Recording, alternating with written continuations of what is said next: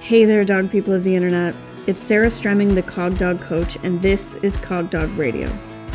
Join me as I cover behavior concepts, discuss training ideas, interview experts, and explore my cases, all regarding the dogs we live and play with. Let's go.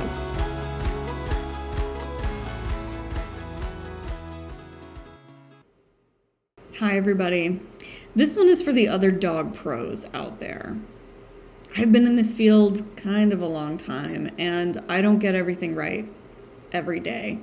But I do have some tips that I think can help us. And I'm going to share more of those things with you all this year. So today I'm going to talk about handling criticism as a dog trainer or dog business owner. Anytime you are the HBIC you're going to get complaints. You're going to get criticism. You're going to get emails that aren't very nice. You're going to get bad reviews. Like these things are going to happen. And I'm a really sensitive person. And so it's easy for me to take that stuff personally. And if I hadn't kind of figured out a system and a few hacks for dealing with those things, I maybe would have burnt out and quit a long time ago. So the thing is, I get three types of emails that aim to criticize or complain. Three kinds. The first kind is from very angry, disgruntled people, and it is extremely rare. But this type of email makes personal attacks on me and is simply severely unfair, even if I've done something wrong. This type of email does not get a response from me and it doesn't get any of my my attention. In fact,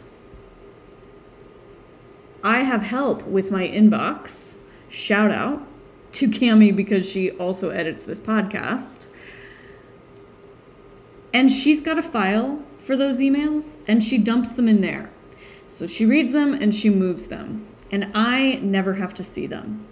The reason they're kept at all is so that we can check back in case we're receiving repeated problems or if and I hope this never happens, anything comes to a legal issue. So we do save them, but I typically do not read them. And if that kind of thing is available to you, I do highly recommend having somebody who is not going to be personally damaged by these words to filter them for you first. You do not have to respond to every email that you receive, and you do not have to respond to vitriol or nastiness ever. So that's one type of email. The next type of email is somebody who is doting and really, really likes me and really appreciates my work and also has like maybe one tiny thing that maybe I could do different or could do better, or, you know, or they've got some problem with something that happened with the billing or, you know, things like that that do happen when we're dealing with a lot of people on a virtual platform. Or occasionally, I've had very long time podcast listeners who came in and said, I've been listening to this podcast a long time. I really appreciate everything you do so, so much. But this one thing you said didn't sit right with me, you know, etc. So, emails like that, that are sandwiching essentially the complaint or the criticism with appreciation, tend to get a response and an immediate one from me especially if those emails are a call to action versus just a complaint. And I'm going to talk about the difference in a minute.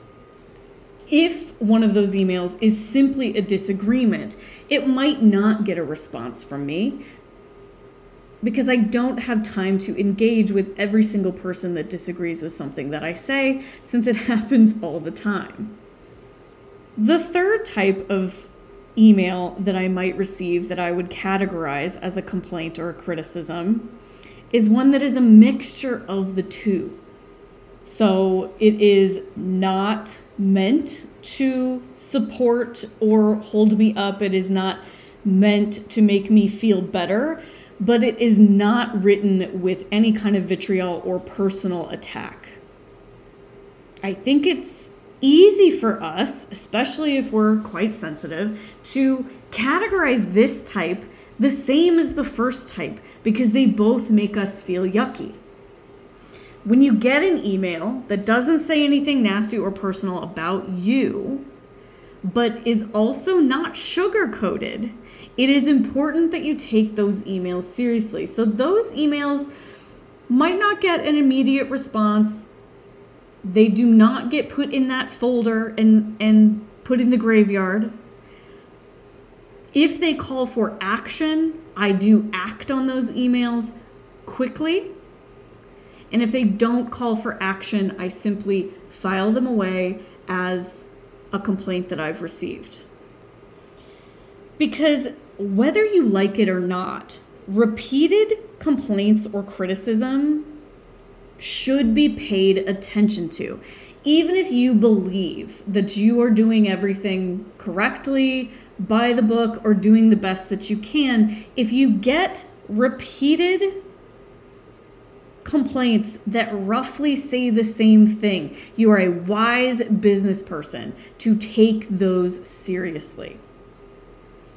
And you might, if you are incorrectly categorizing the non sugar coated emails as nasty emails miss some key areas for growth as a dog pro. Of course, it's still up to you to decide if you believe that you're in the right and you believe that what you are doing is best long term for your business and your clientele. But those repeated complaints should serve as a red flag to you that something needs your attention. It isn't about you personally. Separating who you are as a person from your business entity is going to be a key component of you avoiding burnout and leaving this field entirely. So, I mentioned several times calls to action versus complaints a complaint might be hey, the audio sucked in that last podcast. Okay. I will take that complaint seriously, meaning if I get that complaint repeatedly, I need to do something about the audio in the podcast, but it isn't an immediate call to action. Hey, I was charged twice for this webinar I signed up for is an immediate call to action. I need to issue that person a refund right away. If I received an email that was full of vitriol and personal attacks, but also had a complaint in it that was a call to action, I am wise to address that call to action, even though that email sucked. So, for instance, if the email said, how dare you? You always do this. You are a failure. I can't believe that you did this wrong. I was charged twice for this webinar. I still owe that person a refund, even though that kind of email is the kind that I typically just file away. That's why it's important that somebody reads everything, even if it's not you even better if that person can address the call to action and you don't have to see any of it. So, categorizing these things, I think, is helpful. It certainly is helpful for me as a professional to understand what these emails are because they are not meant to ruin your day most of the time. They're actually often opportunities for improvement but if we have too many feelings about the tone of the email, and tone is different from content, then we may again miss those critical areas for growth. The content of the email, making personal attacks, is separate from the tone of the email being plain and not sugar coated Do not mistake those two things. And make sure that calls to action are addressed. You do not have to send an email apologizing. You do not have to even engage.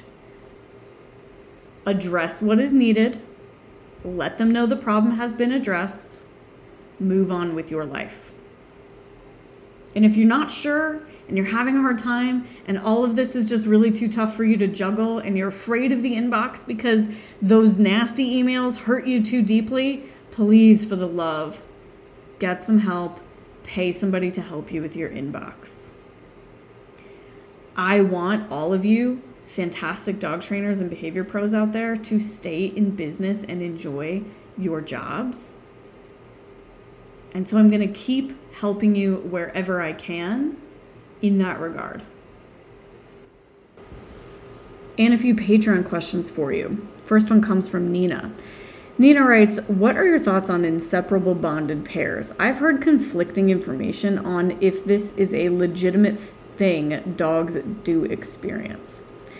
So, first of all, Nina, I don't think we know the answer to that, but we only typically hear this phrase when dogs are in a rescue or shelter situation looking to be rehomed and the people caring for them are kind of stating that the dogs need to be adopted together because they're a bonded pair. I don't love the phrase bonded pair because I don't think we have good definitions for it. Certainly, dogs find comfort in the familiar and placing them with dogs that they lived with before and had harmonious experiences with before, I would say is a kindness. However, plenty of dogs would do just fine being separated from dogs that they've lived with. I look at my own four dogs and think that Felix would be happy to live his life without any of them, although he certainly has his favorite um, of everybody and his least favorite of everybody. Iggy would also be totally fine without any of them. I think that Carson likes everybody but would be perfectly fine moving on and not living with any of these dogs. Rhea probably has the closest relationships to other dogs. She likes other dogs the most out of everybody, but still, I wouldn't say, I would say that they're bonded to me, not each other. So if they lost their human, that would be the tragedy for them. That would be the hard thing, not so much losing each other. And of course, my dogs are not the rule here, not the only dogs. And I think that this is just kind of an individual thing. Now, having said all that, yes, dogs do bond to each other in such a way that it is inhumane to separate them. That's true, that happens. I think we do our best when we try not to let that happen between our dogs because they do need to be separated sometimes. But essentially, yes, dogs have complex social lives, so of course this can exist, but it probably exists less frequently than we think. Next one comes from Celine. Celine writes, as my dog has matured into a more reliable off leash trail buddy, I am dabbling with upping my speed a little bit for variety, fun, and fitness. I'm running into two small problems. One, when I increase speed, he gets a little more amped. This is very understandable. And he picks up speed. He still checks in with the same frequency, but because he's moving faster, he's out of sight a little more than I'd prefer. Two, he's going faster, so now his check ins have become potentially deadly. Collision risk. I'm not interested in dying, so I will always decelerate when he gets too close to me, but it ruins the flow. It's like I'm tripping over him constantly. I want to discourage this type of overly speedy check in when I am running, so I don't feed them, but I also feel uneasy with halting reinforcement for check ins altogether. There's also the question of whether this behavior is reinforcing to him because border collie. Maybe he's not even checking in, maybe he's just trying to control my motion. Admittedly, I've not put a ton of thought into this, but so far my main strategy has been to start with glacial speed shuffling and attempt to desensitize him to increasing speed. I'm struggling to stick to this desensitization plan because it's boring for me and also a bit uncomfortable for me to move that way. How do I speed up without without speeding up the border collie? And what should the check ins look like if not running up to my front? So, first of all, congrats on your mature, reliable off leash dog. But I wonder if jogging is best done in a leash and harness in some kind of joring system rather than off leash. So think about that. Two, your problems are in contradiction with each other because you've got these check ins, but he's also got too big of a radius. So you are aware of that when you say that you don't want to stop paying for the check ins. but I understand what you're saying, and you will probably need to train him an alternative. And I probably wouldn't reinforce check ins when I was running at least not in proximity to my body. So if he started running towards me, I might tell him to lie down or sit at a distance, run up, feed him in position, release him again. So some kind of extra training could work there. Or you could think about joring for jogging, off leash for walking. Those are my ideas for you. You're very clever. You might come up with more. Best of luck. Last one this week comes from Allison. Allison writes Is there a difference between overstimulation, anxiety, and overarousal? Is anxiety only fear based? For example, I would say my dog seems overstimulated in new environments, can't settle, whale eyes, bitey, but doesn't display more fearful behaviors such as hiding or removing herself from the situation. She's also a teenager, so this may be par for the course. How would you go about dealing with each if they are different? All right, Allison, we might not have time to dig deep into how I might deal with everything, but let's talk about what these things mean. Overstimulation is exactly as it sounds it is the dog's senses being overwhelmed by something. So the dog can't process everything that is coming in because too much is coming in. So that's being overstimulated. Anxiety is dread. Anxiety is anticipation of yucky events. Anxiety is anticipating fear or fearful events or pain or painful events or anything not great. And then over arousal doesn't really exist. Over arousal is kind of a word dog dog people made up. Arousal, though, is simply preparedness, readiness, the state of being kind of poised and ready to spring into action if necessary. So that's arousal. It doesn't exist in an over or under situation. It just is what it is. I don't know enough about your dog to tell you what is going on here, but saying that the dog can't relax, has whale eyes, and is bitey tells me that you might be dealing with some fear. Fear does not only lead to hiding and avoidance. You might be dealing with some anxiety. The dog isn't actually afraid yet, but is anticipating being afraid. You might be dealing with overstimulation. The dog simply can't process everything that's going on and is therefore in a state of overwhelm. And the dog probably is in a reasonable arousal state for that situation. Saying the dog's a teenager tells me that the dog might be not in a great headspace to be in public, sometimes taking little breaks for teens from being in public access settings is a good idea. But you also might think about doing some structured activities that help the dog to focus on one thing so that they're not as overwhelmed by everything going on. I like scent based activities for this, like nose work or tracking. And that's it for this week. Thanks for listening. I hope you'll rate, review, and subscribe wherever you heard this podcast. And don't forget to join Patreon at patreon.com slash cogdogradio. And if you're interested in more content like the stuff you heard here, I hope you'll check out my online courses, my membership, and all of my offerings at my website, sarahstremming.com. See you there.